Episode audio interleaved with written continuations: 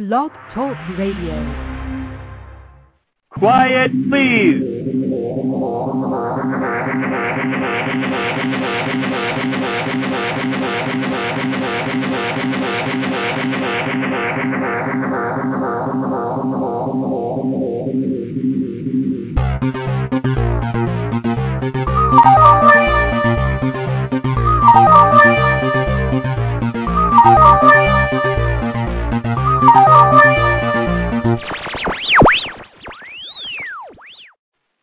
Welcome to Rex Sikes Movie Beat, conversations with filmmakers where we discuss everything film and television.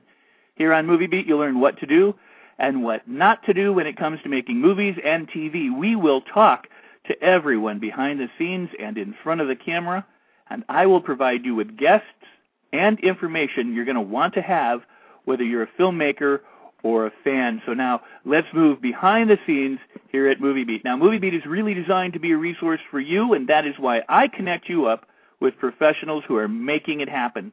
I want to thank all of my guests who've appeared on Movie Beat and have talked about film and television and acting and the, and the different aspects of, of, of, of the movie business and the entertainment business. And I want to thank all of you, my listeners and readers, for tuning in and for spreading the word about Movie Beat by Twitter, by Facebook, by MySpace, by your emails. And I want to thank you for all the phone calls and the feedback and the support. Keep in mind that the official website is www.rexsikes, that's my name, rexsikes.com. And on that website, there are over 50 plus interviews with uh, incredible filmmakers that I know you're going to want to listen to. So you can listen to them at any time uh, at your convenience. But go back. It truly is a masterclass of filmmaking right here on the internet at Rex Sikes Movie Beat. Now you can also subscribe to Movie Beat by clicking on the RSS feed right there on the welcome page. And that way you're always going to be updated to changes at the website, new cast and crew listings, new up and coming events, and uh, the up and coming interviews. So you'll never have to miss an interview ever again. So be sure you subscribe at rexsikes.com. Now, if you're listening to this live, uh, keep in mind that you can friend us right there at the site. You can click a button and you'll be a friend, or you can, or you can make it a favorite, and you can leave comments there. And we always appreciate your comments. Also, I have opened the chat window, so if you have questions for my guest, feel free to type them into the chat window, and we're going to try and ask them live on air. But also, you can email me in advance at uh, by going to the website and, and using the contact uh, email there. Email your questions by putting the guest name in the headline or in the subject header, and then uh, put your questions in the body, and uh, we'll ask them on on on air.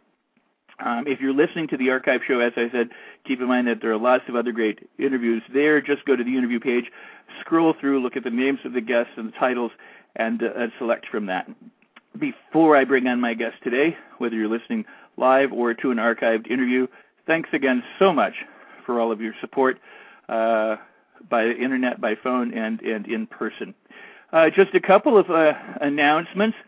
Uh, one is that in Chicago on November 3rd, Tuesday, November 3rd, uh, it's the first Tuesdays with the Midwest Independent Film Festival, their first annual uh, advertising community shorts night. they're going to be screening a Sundance Grand Jury Independent Spirit Award nominee, The Pool and so that's coming up on the uh, 3rd of February, uh, sorry, the 3rd of November. Uh, just go to the Hot and Fun blog at uh, rexsikes.com on the Movie Beat site, and uh, you'll get all the information there.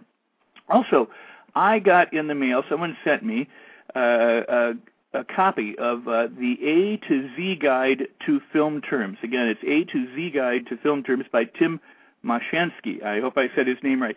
Uh, and it's a, it's a handy little pocketbook. It literally fits in your pocket, and it's it, it is terms that are used in the movie business, whether it's a camera department or makeup or um, the grip department, uh, anything you can think of. Uh, from A to Z, the terms are in there, and you can find out more about that at uh, filmterms.com. That's F-I-L-M-T-E-R-M-S dot com. Uh, I'm not getting paid to say that. I just uh, got the book uh, as kind of a preview copy. I found it uh, a good book to have, a good resource, and I wanted to share that with the, my listeners here on Movie Beat. I am thrilled to have back today as my guest uh, Mr. Scott Rosenfelt. He's one of Hollywood's most successful independent producers.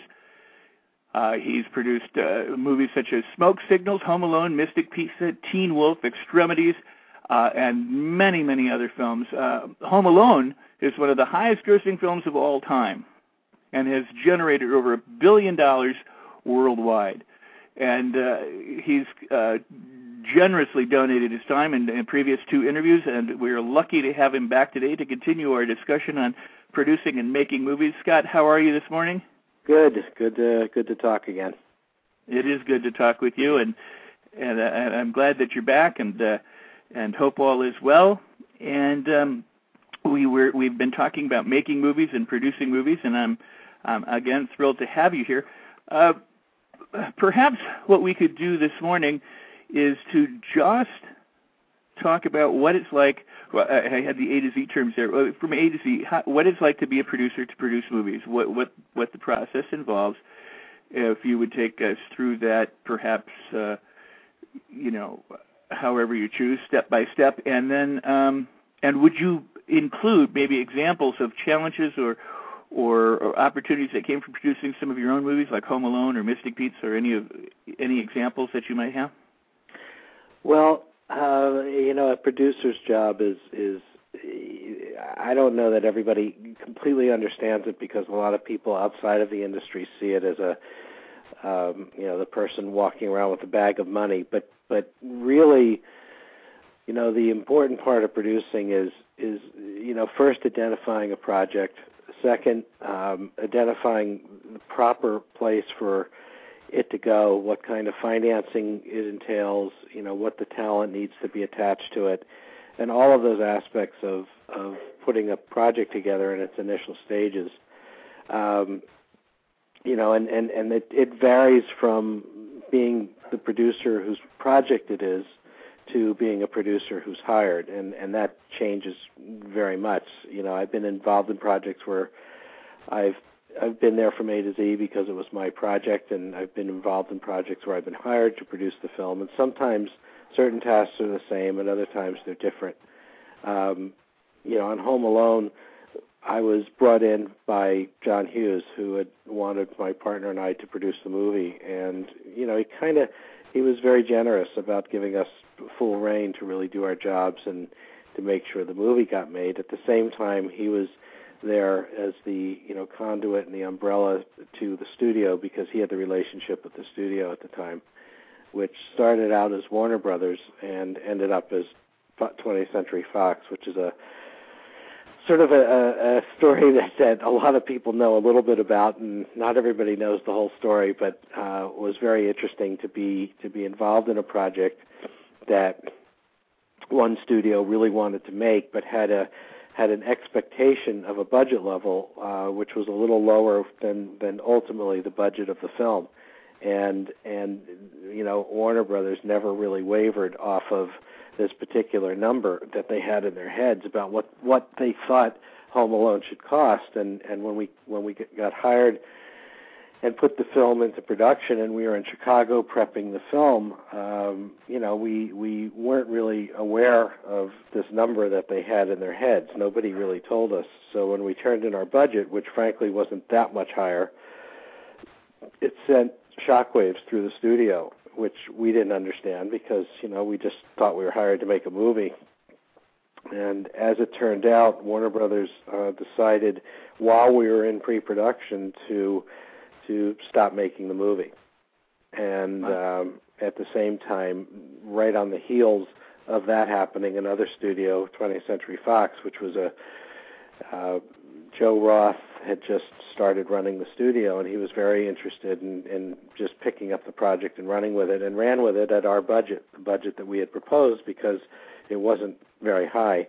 And you know, to this day, I think there's probably I don't know who's at Warner's anymore that were involved back then. Maybe some of the production people. I think all of the lead executives are all different, but but I know for years they, you know, it became a model for maybe maybe everybody should look at something a little bit more cl- closely before they pass on it. Uh, it was just a, a very interesting example of you know ultimately a little bit of short-sightedness on something that uh, turned out to be obviously a blockbuster. Absolutely, and and I, I imagine that uh, there's no shortage of short-sightedness um, when you're pursuing projects. Oftentimes. Yeah, and and you know to some extent you you know as a filmmaker you fight for your film, uh, and as a producer you fight to make sure that people understand your film and I think that's the biggest thing. And when and when you know you you find a studio or a financing organization that just doesn't get it, you know, I I it's it it feels you know you say to yourself, my God, you know, is there something I did wrong or why don't they get this? And you just have to learn kind of how to frame things and realize that there's somebody out there probably for the film and it's just not that place. And and if you spend too much time focused on on you know each individual place place and why they passed you know it's debilitating because you know the industry is based on you know the majority of people passing. And uh you know it's one of the it's like a the sports metaphor which i think i've said before but you know you can you can be one out of a thousand you know instead of one for three and one for one for three gets you into the hall of fame in baseball but in in the movie business you can have 900 people say no and the 901st person can say yes, and you're a genius. So you just have to keep pushing for the people that understand the vision of the film and understand, you know, what you're trying to do. But you know, these uh, each place has each place, each funding organization, you know, that's a that's a film company has its you know quirks and reasons they green light films and reasons they don't. And one of the reasons Warner Brothers was so nervous was that they had they had constantly been known as the studio of big stars. So Clint Eastwood and Mel Gibson, they were making those kinds of pictures. And we came along with this movie with the the star was a nine year old boy who nobody knew. So they were very, very, very nervous about that model. It just wasn't a model internally that people understood very well, and probably their, their distribution people probably weighed in, you know, in a, in a in a heavy way to to really talk about that. So they were very very nervous about that, and that's why they kept pushing the budget down so low because they were just afraid. You know, their model was to open a movie with a with a movie star, and and I think Home Alone kind of you know in, is in the early days in the early '90s was the film that helped kind of break that model a little bit. You know. Well, could, would you then say, as a producer, today, having had that experience back then, that it would benefit any um, new producers. I, I don't want to say just novice producers, but any, any producers to to do their homework about the kind of movies you know a studio might release, or, or what their criterion you know would be, or criteria would be for you know accepting a project, kind of to you know do your legwork in advance so that you know who to pitch and how to pitch and and where to pitch. Yeah, I think so. I mean, if you're focused on a particular project that's that's a studio film, I think you have to understand, you know, the current, um, you know, the executives who are there currently. What's their track record for the things they've greenlit or the things they've taken responsibility for? What's what's the overall history of the studio, at least in recent, you know, terminology, and and go go to the right place because you know you find that studios do have personalities and you know it's changed. I mean mgm of course many many many years ago was a place where you made musicals. Well you know if you talk to executives there now they some of them probably don't even don't even know that. But but they the, the executives do create an environment of a certain kind of film that they want to make you know and and you should if if you're going to go that way that route um, you have to really understand them because people do do who do that all the time do say, "Oh, I don't think that's for Columbia," and uh, now that that's something we're going to take that to Paramount, but I, we're not going to take that to Fox because because they do know, and you do you can't just be willy nilly about it because you know you can waste a lot of time pitching and thinking about something that isn't going to happen. It really is too much of a waste of time. Uh, thanks, I appreciate that very much. Um, you know, you also mentioned that you know the financing side of it, and uh, you know, you've been around for some time producing you know these movies and and successful movies. So you've seen how the industry has changed and and how financing and distribution, I guess, modes and models have changed. Could you uh, speak to those issues uh, as as we currently find them? Sure. Well, the I think the biggest issue right now for most filmmakers is distribution. You know, I, you know, put, putting aside the issue of actually getting your movie financed, which is which is never easy under any circumstances. But I think the reason it's gotten so much harder in recent history is because, um, you know, distribution has gotten so difficult for theatrical films, and you know the the concept of of I mean people aren't just rushing to studios to finance their movies anymore because the studios are making a you know generally a certain kind of movie. They're making 2012 and you know the kinds of films that really aren't based on vision. It's not based on a filmmaker's vision. I've written the screenplay or I'm thinking about making this movie. I mean those those are big you know entertainment you know roller coaster ride movies so the majority of films are being made by, you know, companies one tier down that have financing that are well funded, but are but are and have distribution deals at studios but aren't studios, or they're being funded through, you know, foreign sales and and combinations of funding sources that allow, you know, films in the, you know, 10, 10 5 to 10 and 10 to 20 million dollar range get made. So I I think you know, right now I think the biggest challenge for everybody is is you know money is is is is, is not as it, it's a, the money that's available for motion picture funding is the same money that's available in the rest of the world, which means not very much.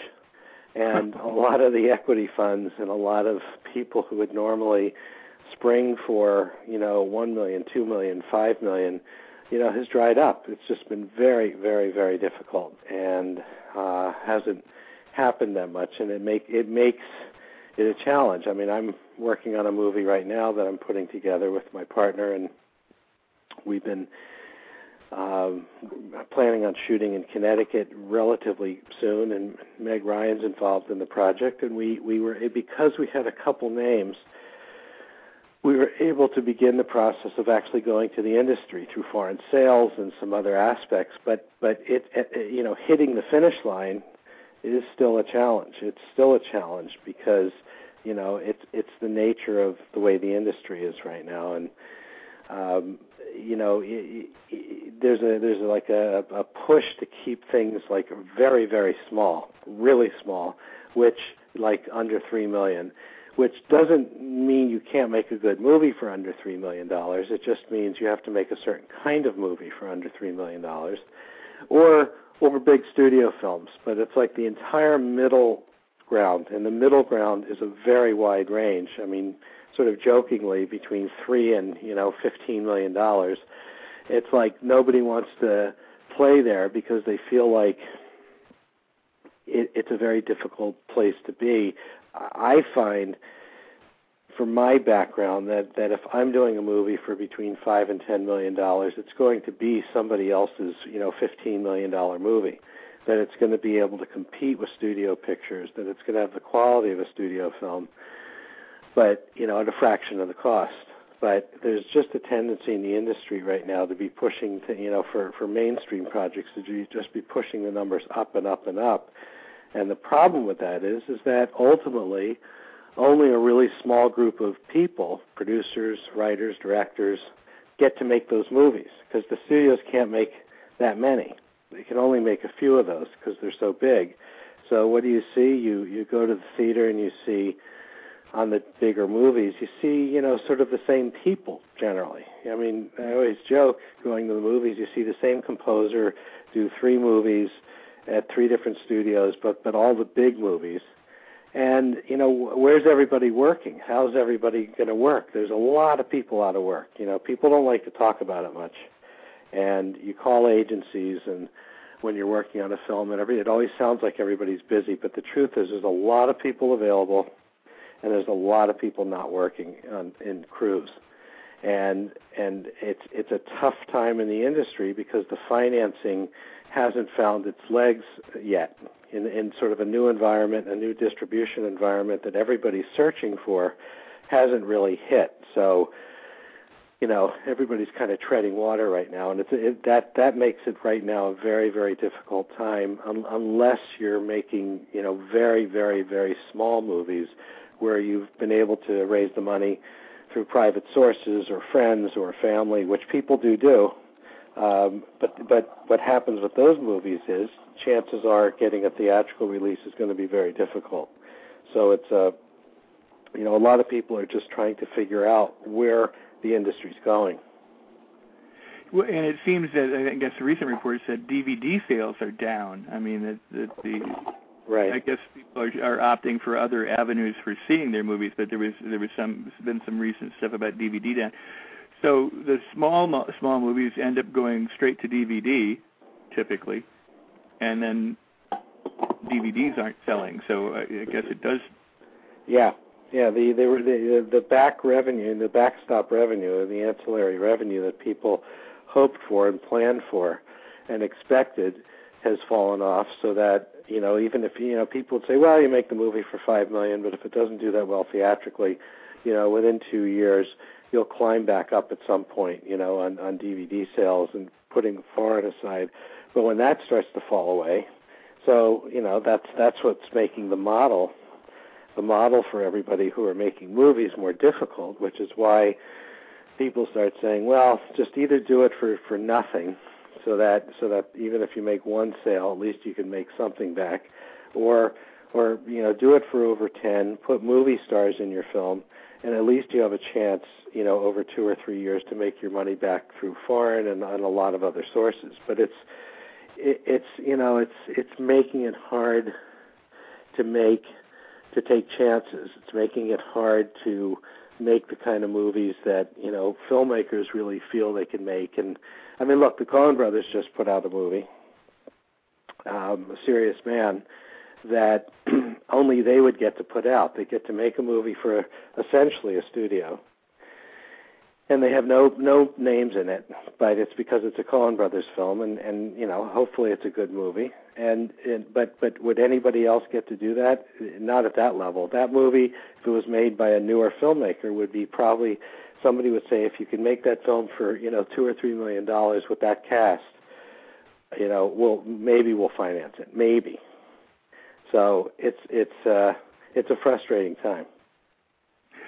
With the um, with with all that in mind and the notion that you know people are suggesting you know you make something for three million or less, have you gleaned any idea of of what you know? I mean, obviously the the large budget there's a formula kind of studio blockbuster pick, you know, on the one end, but on the low end, you know, if it's with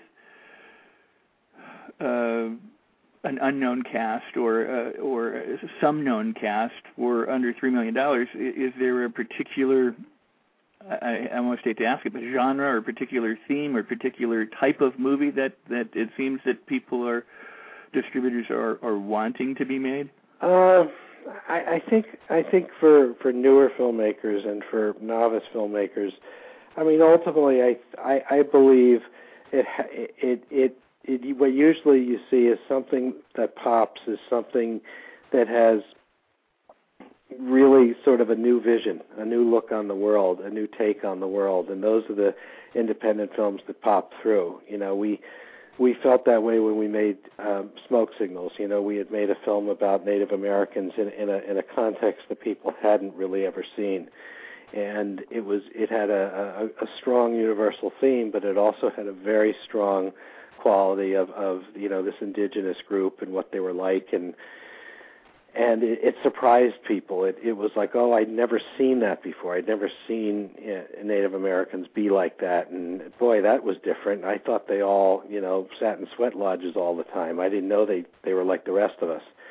And I think films, you know, in more recent history, you know, it always Juno comes to mind consistently because it was a new take and a fresh take on a story that you know could have been a could have been a lifetime movie, but it wasn't a lifetime movie because it had a very fresh take on on a subject. And so I think the best independent films, to a certain extent, you know, don't really try to mimic you know studio films because they can't compete. You can't make an action film big enough. You can't do any of the things that is you know the genres that work romantic comedy and all of that are are tougher at at the very low end, you know, at the under three million dollar end. I think I think most of the good films are things that surprise people, that show a new vision, show a fresh look at an old subject, and those are the kinds of films that tend to pop as smaller independent films and tend to do well at the festivals and actually do, you know, tend to get picked up by distributors, which of course is harder, but it, they those are the ones that stand out because they literally stand out in the crowd. So today, it's much harder to get a distribution deal unless you have, you know, names in the cast or named director, like you mentioned, the Coen Brothers, something along those lines. Um, is, that is that then the the method of I guess the method of, of the desired method now is or the preferred method now is uh, film festivals in, in order to go screen your movie at a film festival, get accepted, and hope that a buyer picks it up, or or, or can we still find distributors who will advance something? Uh, I think for for smaller films and for for newer filmmakers, you know, it, it's tough to get those advance. You're you're not really going to get a domestic advance because you know that's based on the, the cast, of course, but it's also a lot of times based on the director. If it's a new director, they're they're very loath to come in early. They're, they'll they'll tell everybody, "We can't wait to see your film. We can't wait. You know, we'd like to look at it as soon as you're done." But I always joke, you know, we we when people say that to me, I say, "Well, we have that deal with everybody." You know, that's that's not a unique deal. Um, they it, it, it's very difficult, very very very difficult to have a, a domestic distributor come into a project when they don't know the filmmaker's work. And uh you know if the actors aren't quite big enough to to just sustain it on that level they they'd rather sit back and wait. And they'd rather you know pay a little bit more for something they can see rather than commit themselves to to be way into something that they don't really want to be involved in. So i think realistically domestic distribution for for first time and novice filmmakers is is not something that's going to happen unless you're you know you get a, a kind of a video deal for a for a genre picture. But i i think we're talking about different kinds of movies than you know sure. horror films and those kinds of things. It seems though even that even now they uh from what i read and from what i hear and uh, you know that the kind of like don't produce another horror flick or another thriller. You know we have too many of them so it's it's it's hard to know, I, I guess, for the novice filmmaker. What what about the the old the days of a guarantee, where somebody could get a guarantee, I guess, from a distributor, and then go and raise money off of that? That's, right. Well, again, I think those those things, the minimum guarantees happen on larger pictures, and larger meaning you know over five and you know under fifteen where where you can't be because you're making you're essentially making a commercial film you and and if you have a certain cast or a director that probably has a little bit more experience there are companies there are mid-level distribution companies that will look at those films primarily for video rights. The the MGs that you get out of a lot of distributors are really sort of quietly for video rights. They're not they're not it doesn't mean there won't be a potential for theatrical distribution but they're really hedging against you know video and and other markets and and they do exist. You know, we had an opportunity on the film I'm doing for for that situation, and we opted for a slightly different situation that involved a P&A commitment, which we're very happy with, which is rare because we actually have a very strong P&A commitment attached to this movie that I'm doing. But you know, those deals do exist, but again, not for the very small films. I, I just don't think it's realistic for anybody to think that they're going to get a minimum guarantee on something that's small or if it's if it's your first film. It just doesn't happen.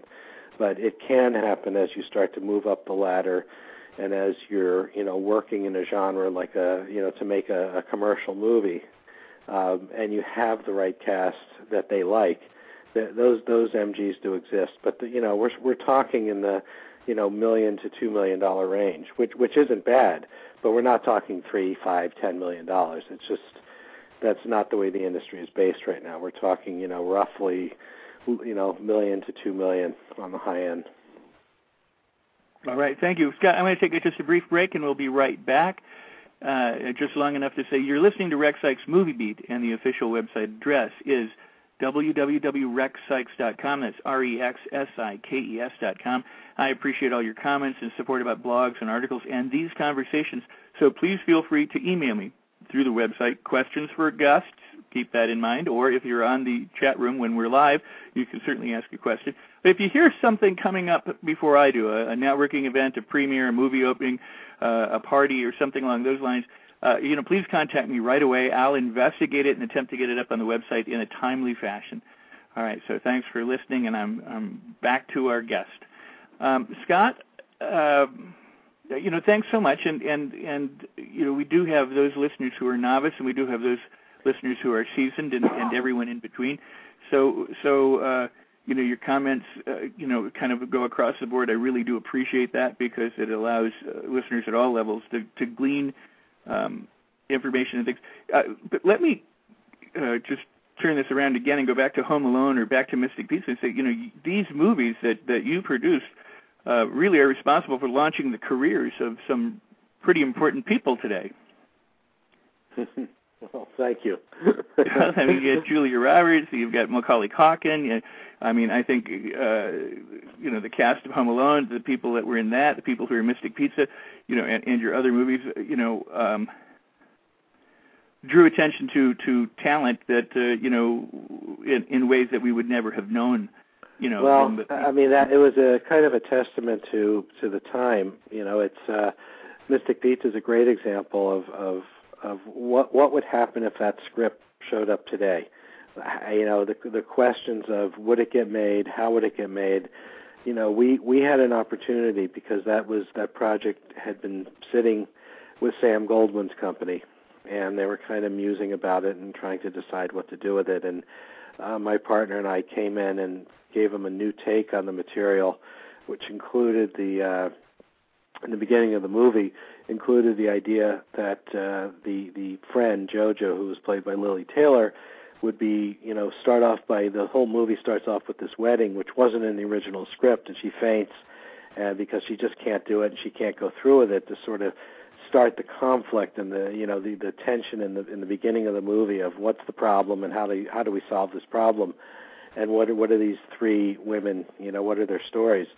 and that excited them and it allowed us to to bring on a writer and rewrite it and and, and move forward and get the movie made and with Sam Goldwyn at the time, you know, he he had his own company, he had a distribution company, and he when we started talking about who we wanted to have as the, these three characters, uh, there were a lot of people out in the industry that started hearing about this movie and about the script, and you know there were people who were well known at the time.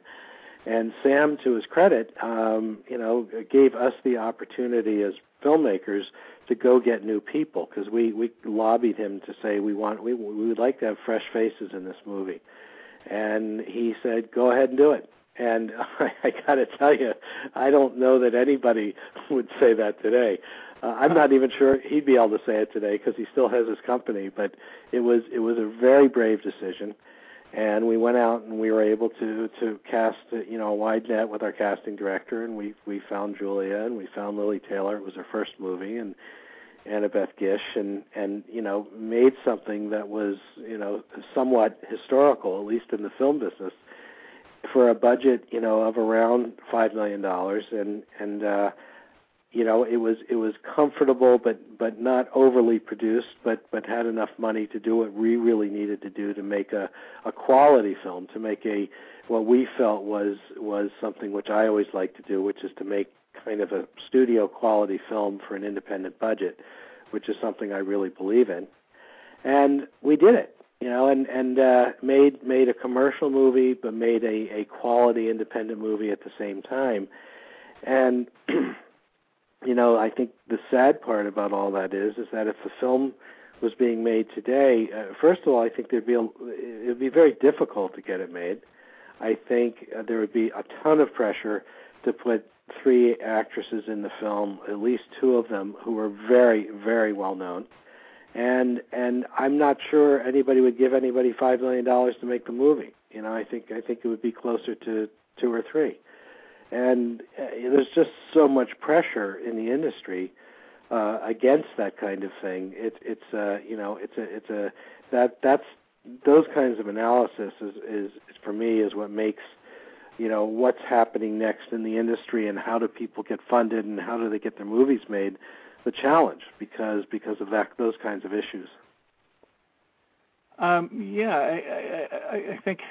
I mean, it's it's disheartening. I guess is the only thing I can say. I mean, you know, when when you say that a movie like like that that was made then probably couldn't get made today, um, and the reasons why, and then and then you know, I mean, what do you think about these things like Paranormal Activity or Blair Witch? I mean, these these these I guess they're they're almost a once in a lifetime kind of meteoric right. rise to you know I mean but they're but they're unknown casts and they're you know and I guess they've just been made independently. They're not a studio I mean they're they're not at the level at which you're you're discussing movie making. Right.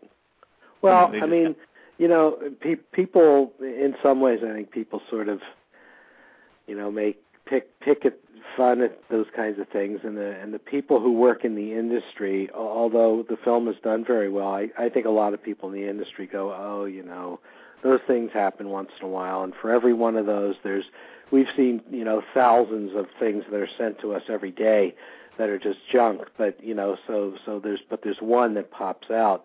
But i i think there's another way of looking at it which is it's a it's a reaction to what's going on in the industry. When people feel compelled for personal and you know financial reasons to to marshal their resources with their friends for a small amount of money and decide they can make a movie that maybe can topple you know the David versus versus Goliath syndrome I, I mean I, I it's a genre it's it's uh you know it's horror but I, I you know for me personally I think it's great because because and it's also sort of proving this point that people are saying, you know what, I, I they're not letting me in in the normal ways. They're not. I'm not able to get in the front door, so I'm going to go in the back door, and and I'm going to do something because you know I have a little talent, or I believe I have talent.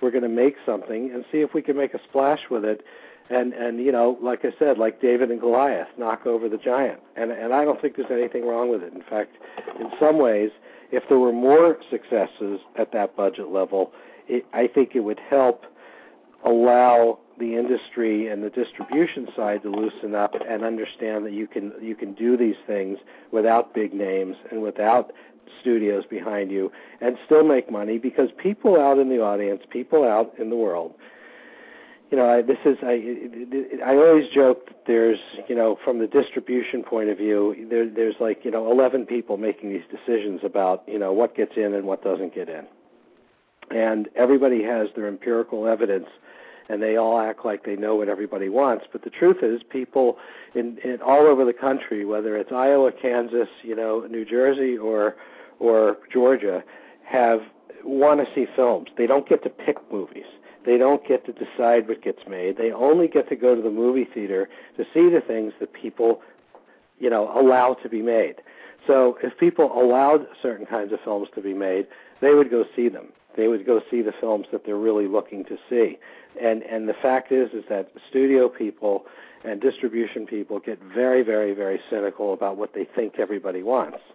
And and then only certain things filter through and then you start reading articles about people saying they feel alienated at the movie theater. Well there's there's there's a disconnect going on because there's the the evidence you know says that that there are lots of films that people would see if they could only get to see them so you know i think i think this kind of thing is great. I think ultimately it's not an exception. E- even though it's rare, I don't consider it an exception. I consider it a business model, and I think, you know, frankly, more and more people are trying it and should try it. I don't see anything wrong with it. Well, I know, think and, those are. Eh, go, yeah, I'm sorry. Go ahead. I was just. Yeah, I mean, com- compared to these events like you know movies like 2012. N- not that I think there's anything wrong with the movie, but you you watch the trailer, you know, and I mean every every frame is completely orchestrated to make sure that it becomes a blockbuster. There's nothing else about it in the movie. You know that when you see it.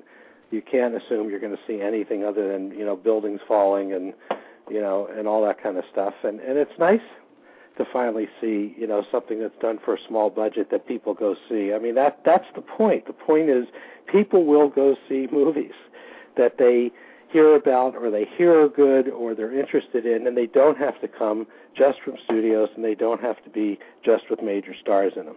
But but a lot of the industry people whenever this happens say, "Oh yeah, yeah, well it was just that one." But it'll it'll go back to the way it was tomorrow. And it and it doesn't necessarily have to go back the way it was tomorrow. That's very cool. I mean, it's it's it's, it's very optimistic. You you also you know it, it made me think in in slightly different way, uh, and I'll throw it out there, but it's it's not orchestrated, but it's it's almost a form of censorship. And not that anybody's censoring anybody, but I mean, you know, somebody is is literally choosing what you get to see and what you don't get to see, and uh, by what they make and what they don't make. It's it's as if I made soap you know, I make a product and I try and get it into the retail stores. If I can't get it out there, you know, it's it's based on you know who who runs the the the distribution into the different retail outlets and and uh, and here's a, here are products that are made or or trying to be made that uh, can't be or aren't being released because uh, a handful of people just don't think that people want to see them. So that's a I don't know if I I did you justice in that or if I put words in your mouth, but it's a it's a fascinating concept and a sad one at that. Well, I mean, you're, you're you know you are right. I mean, I mean, whether anybody likes to say it or not, it, it is a version of censorship.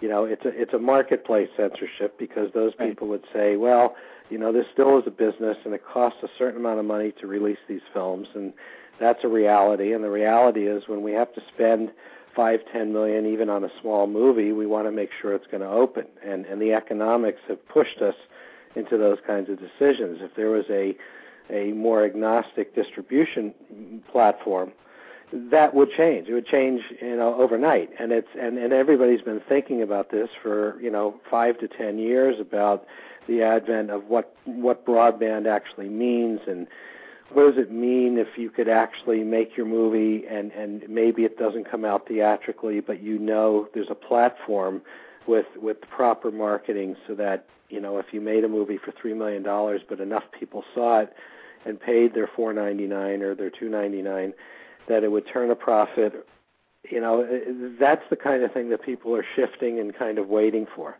Because when that happens and and if that happens it, it would open up the marketplace. There's no question it would open up the marketplace to to a broader spectrum of film that people could see as they want and and don't have to see if they don't want to and don't have to feel compelled to go to a movie theater and spend you know 12 to 14 dollars uh you know for one person. And i think i think you know that's what we're all waiting for and we're all talking about. And and it, it you know and there's a lot of people very smart people trying to figure this out.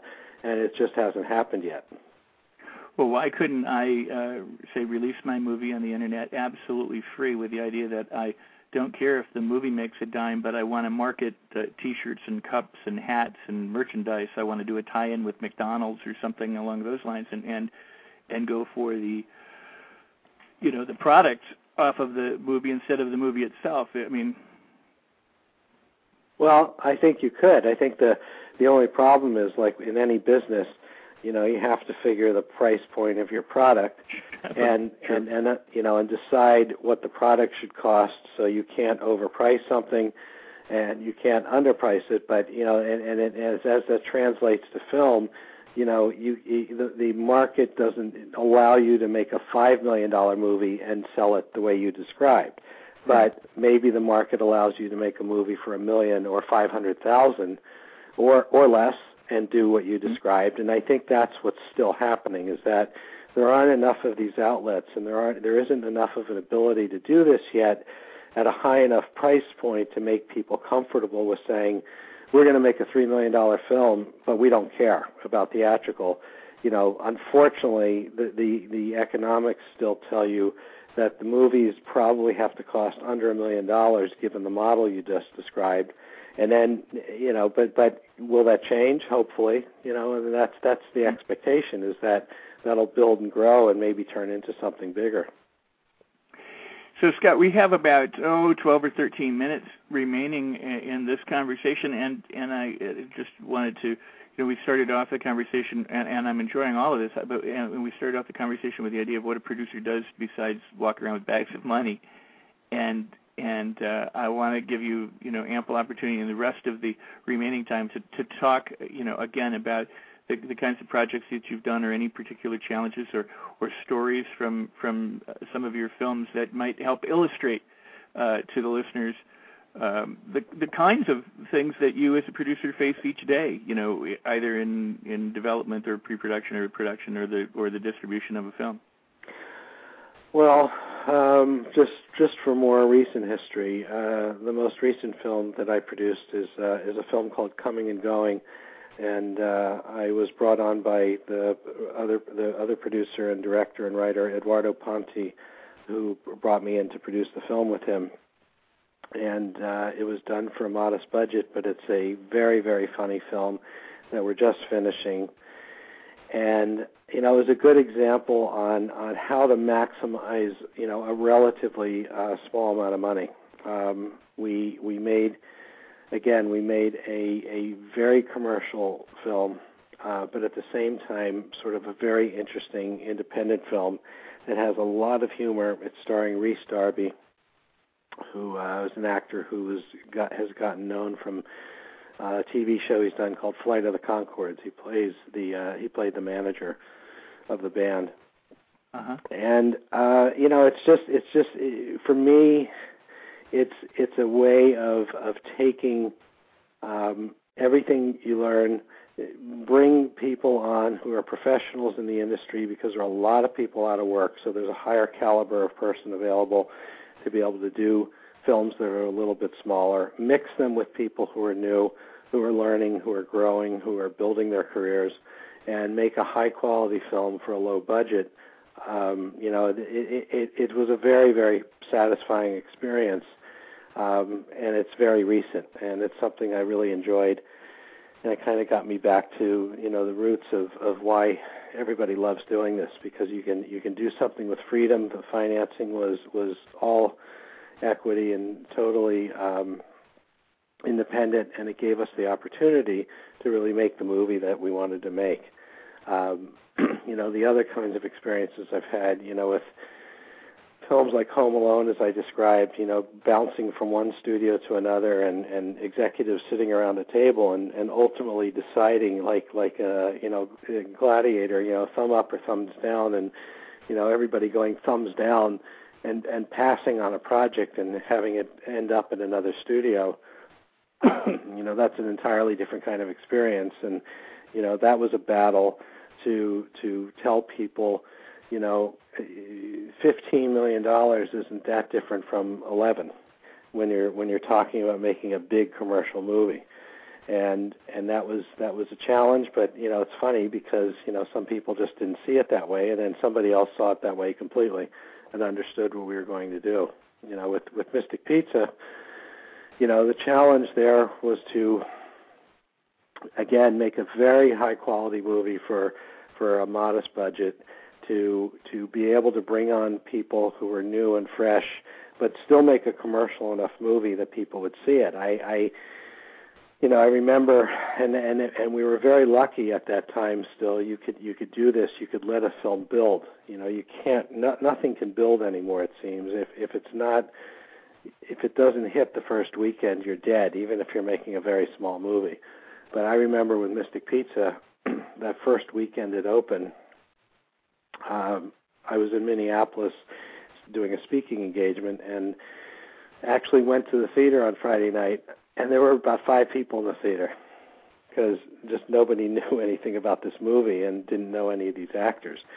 And normally that would be the kiss of death. But what happened was word of mouth was so strong that the next weekend there were a lot of people in the theater, and the next weekend even more, to the point where the the company, Sam Goldwyn's company, had to expand the theaters and it built and built and built into a bigger bigger release.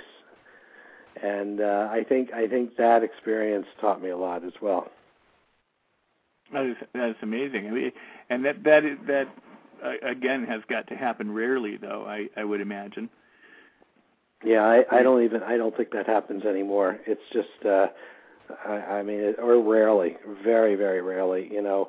I think I think when they um you know, I don't know if paranormal activity is a good example, but other films and, and I do think, you know, the films like Juno and those kinds of films, when they first release them, they do they do you know put their toe in the water. They don't release films like that on 3,000 screens. You know, they do put it out, and they kind of you know close their eyes and you know cover their ears and wait to hear if people want to see it. And if and if the first weekend there's a reaction of like, wow, this is interesting, then they will expand it. They'll definitely expand it. So there's a there's a similar model but if I think what'll happen now is if if nobody went to see the movie that first weekend, you you, you know very few people will pull the trigger on the second or third weekend.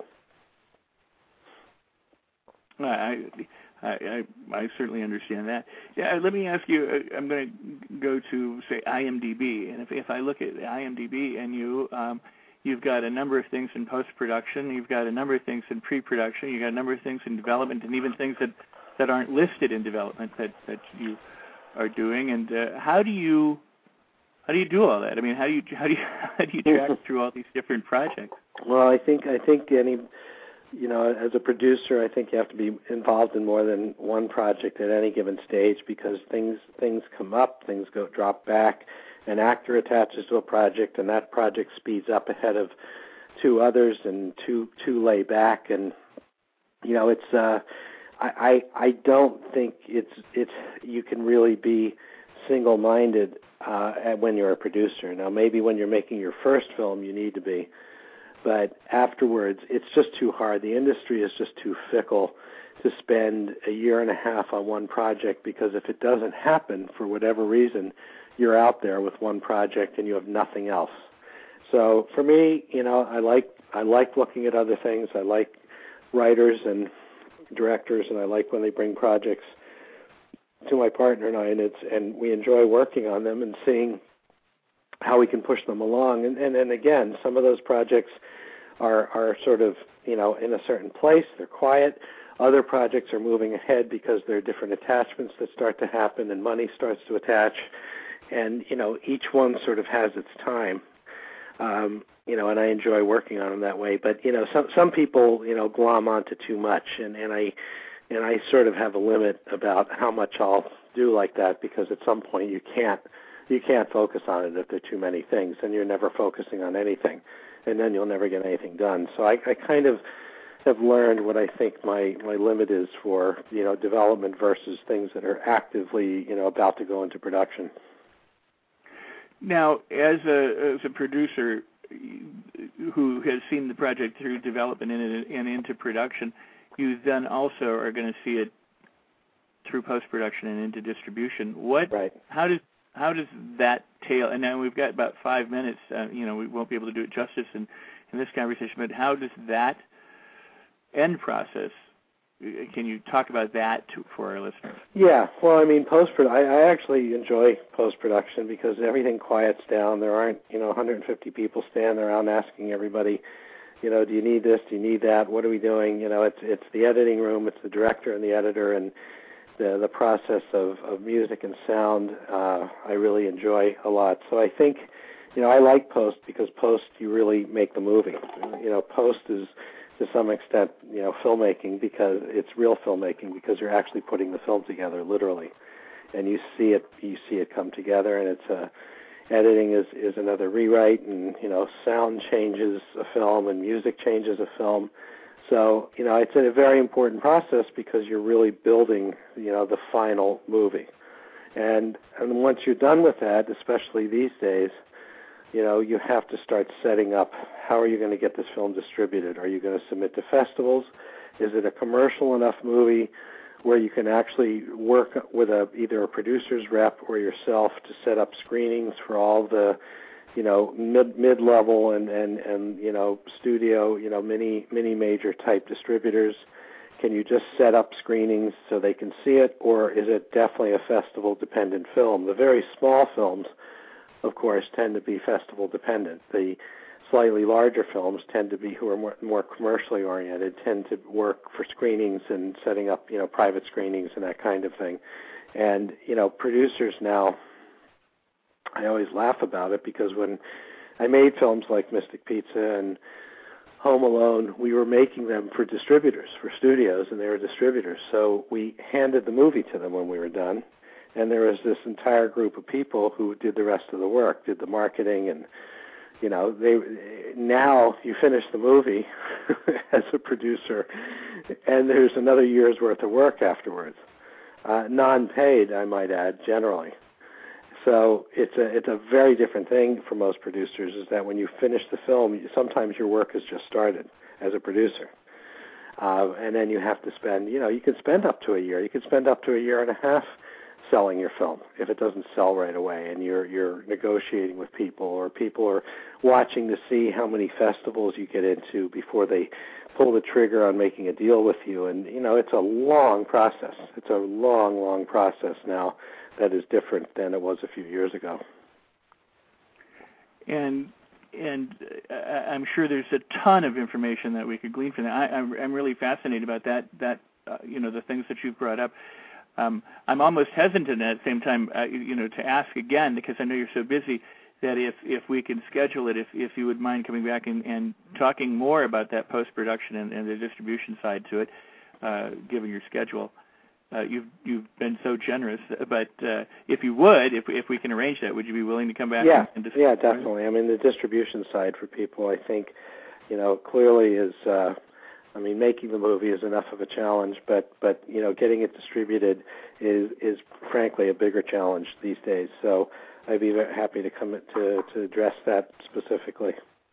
Well, that's fantastic. So our listeners can look forward to part four, and and I, I think it's interesting though that it's bookended because you know we kind of started the started our, our conversation in in part one by saying, you know, most producers work you know in the development phase and they don't make any money at that point. And you know, I mean, they're working as a labor of love to get something developed, and then you go back to the post production phase and the distribution stage, and you're back to uh, you know working for no money again. I mean, yes, there's, there's that sandwich in the middle that you actually make something on. Yeah, so. something.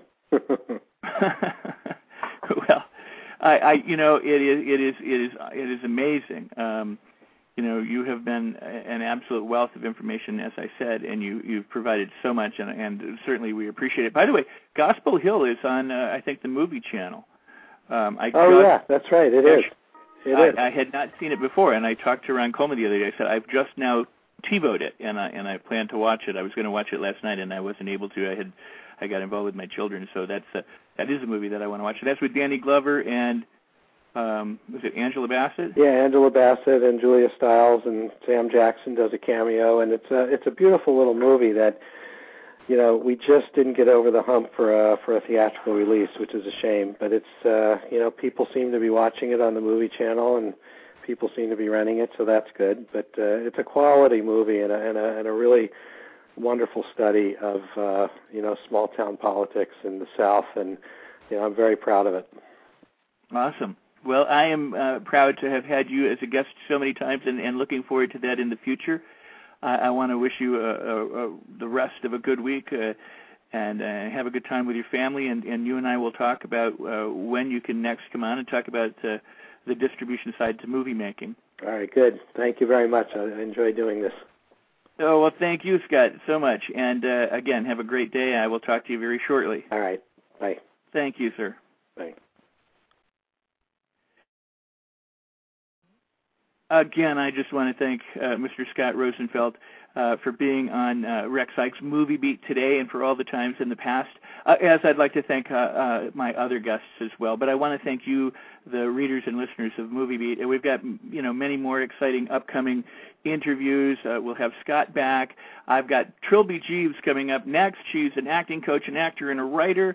Uh, and she's going to be talking about the process of acting. She does workshops uh, for in buffoonery. So you're going to want to tune in and learn more about what that is and uh, and how actors can benefit by what Trilby offers you. It's Trilby Jeeves. So stay tuned to Movie Beat.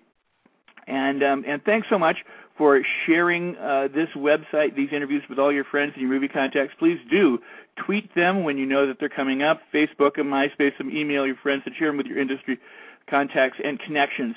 You can become a member of the Rex Sikes Movie Beat Facebook group by clicking on the group link at my profile page on Facebook. So, everybody, I want you to have a fabulous day. Make your movies, complete your projects. Until we meet the next time, uh, that's a wrap.